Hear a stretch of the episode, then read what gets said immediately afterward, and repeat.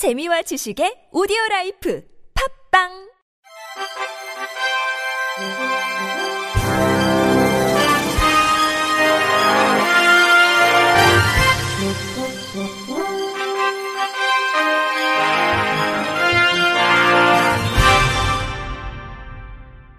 청취자 여러분 안녕하십니까? 1월 30일 화요일 KBS 뉴스입니다.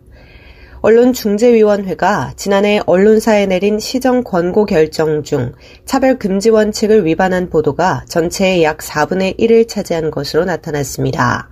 지난해 위원회는 개인적 사회적 법익을 침해할 우려가 있는 보도 1158건에 대해 언론사의 시정을 권고했는데 이 가운데 차별 금지에 관한 심의 기준을 어긴 사례가 전체의 24.7% 286건으로 가장 많았습니다.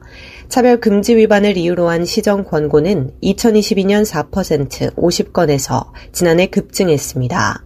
차별 금지 원칙을 어겨 시정 권고를 받은 보도를 보면 기사 제목에 눈먼 돈, 장애를 앓다, 결정 장애, 절름발이 제도 등의 표현을 넣어 장애를 부정적 비유 대상으로 삼은 사례가 많았습니다. 위원회의 시정 권고 심의 기준은 언론 보도 시 인종, 국적, 지역, 성별, 종교, 나이, 육체적, 정신적 질병이나 장애 등을 이유로 편견을 조장하거나 경멸하는 표현을 삼가고 사안의 설명과 직접 관련이 없으면 이와 관련한 세부 사항을 과도하게 보도하면 안 된다고 규정하고 있습니다. 이 밖에 사생활 보호 등에 관한 기준을 위반해 시정 권고를 받은 사례가 23.3%로 두 번째로 많았고 자살 보도 기준 위반과 기사형 광고, 혐오 보도 등의 순으로 집계됐습니다. 국가인권위원회가 동영상 채널에 우리 사회에 만연한 정신장애인에 대한 부정적 선입견과 편견을 해소를 목적으로 정신장애인과 가족이 직접 참여해 그들의 이야기와 일상, 활동 등을 담은 영상 20편을 공개했습니다. 인권위는 정신장애에 대한 이해와 인식 개선을 위해 지난해부터 정신장애인의 증상과 일상, 그리고 인권에 대한 이야기를 온라인을 통해 공유하고 공개하는 정신장애인 인권 토크 캠페인을 추진해 왔습니다. 20편의 영상은 정신장애인 인권 토크 캠페인의 일환으로 마포 정신장애인 자립생활센터, 미친 존재감 프로젝트, 송구 클럽하우스, 청주 정신건강센터, 한국조현병 회복협회 등 관련 단체와 협력해 제작한 콘텐츠로 정신장애인 당사자와 가족, 정신재활시설 관계자 등이 기획 출연했습니다.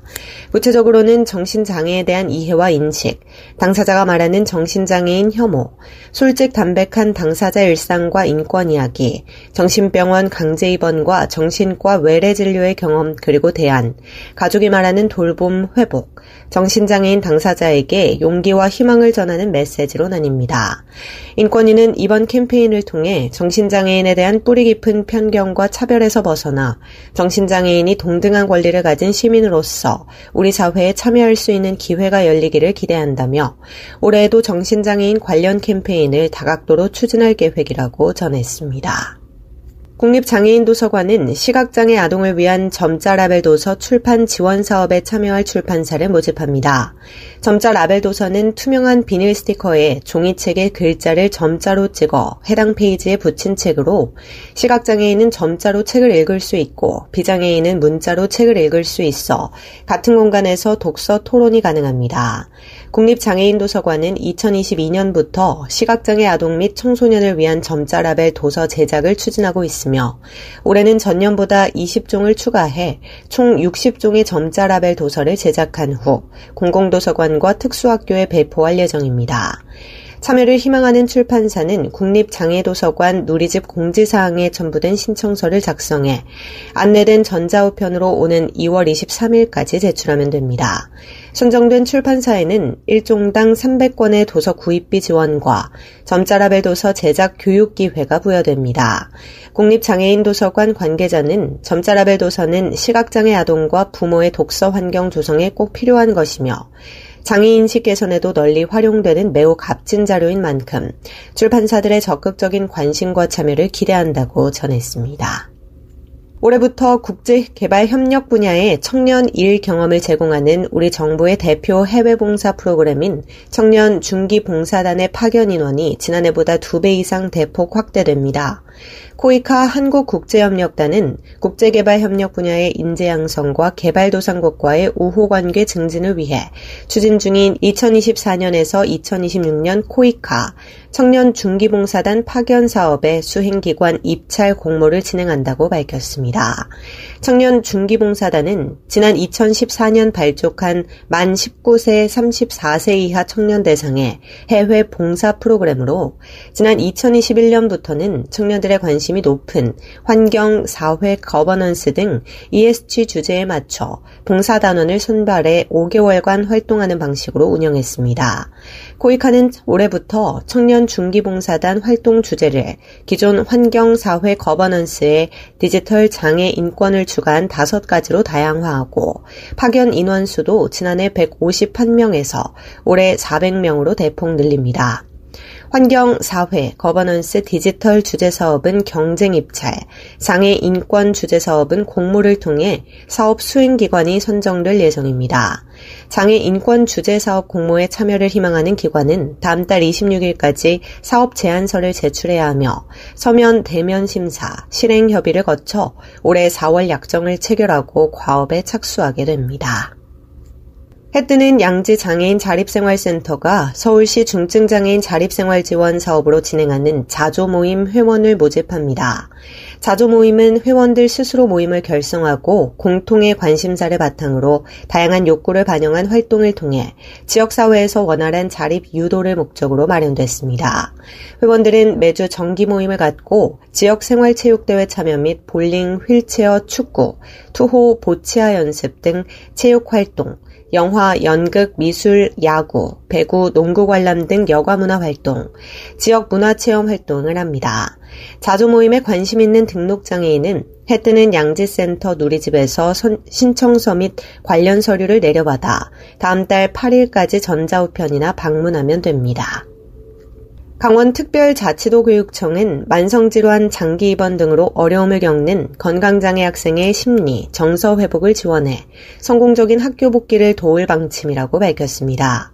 건강장애 학생은 만성질환으로 인해 3개월 이상 장기 입원이나 통원 치료 등 의료 행위를 지속해 학교 생활, 학업 수행 등의 어려움이 있는 학생을 뜻합니다.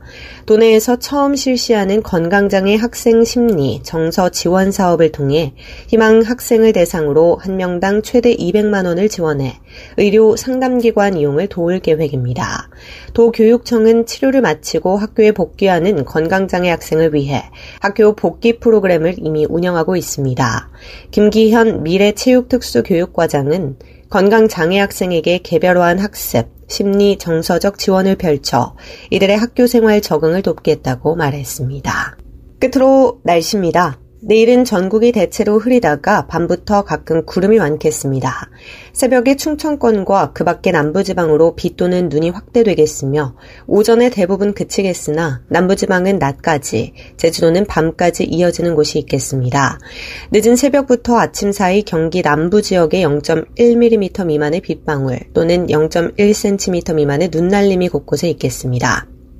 예상 강수량은 대전과 세종, 충남, 충북 지역에 5mm 미만, 전라권 광 주와 전남 지역은 5에서 10mm, 전북 지역은 5mm 내외로 내리겠으며 경상권은 부산과 울산, 경남 지역 5에서 10mm, 대구와 경북, 울릉도 독도 지역 5mm 미만, 제주도 지역 5에서 30mm가 되겠습니다. 내일 아침 최저 기온은 영하 4도에서 영상 7도, 낮 최고 기온은 영상 7도에서 13도가 되겠습니다. 이상으로 1월 30일 화요일 KBRC 뉴스를 마칩니다. 지금까지 제작의 이창훈, 진행의 조소혜였습니다. 고맙습니다. KBRC.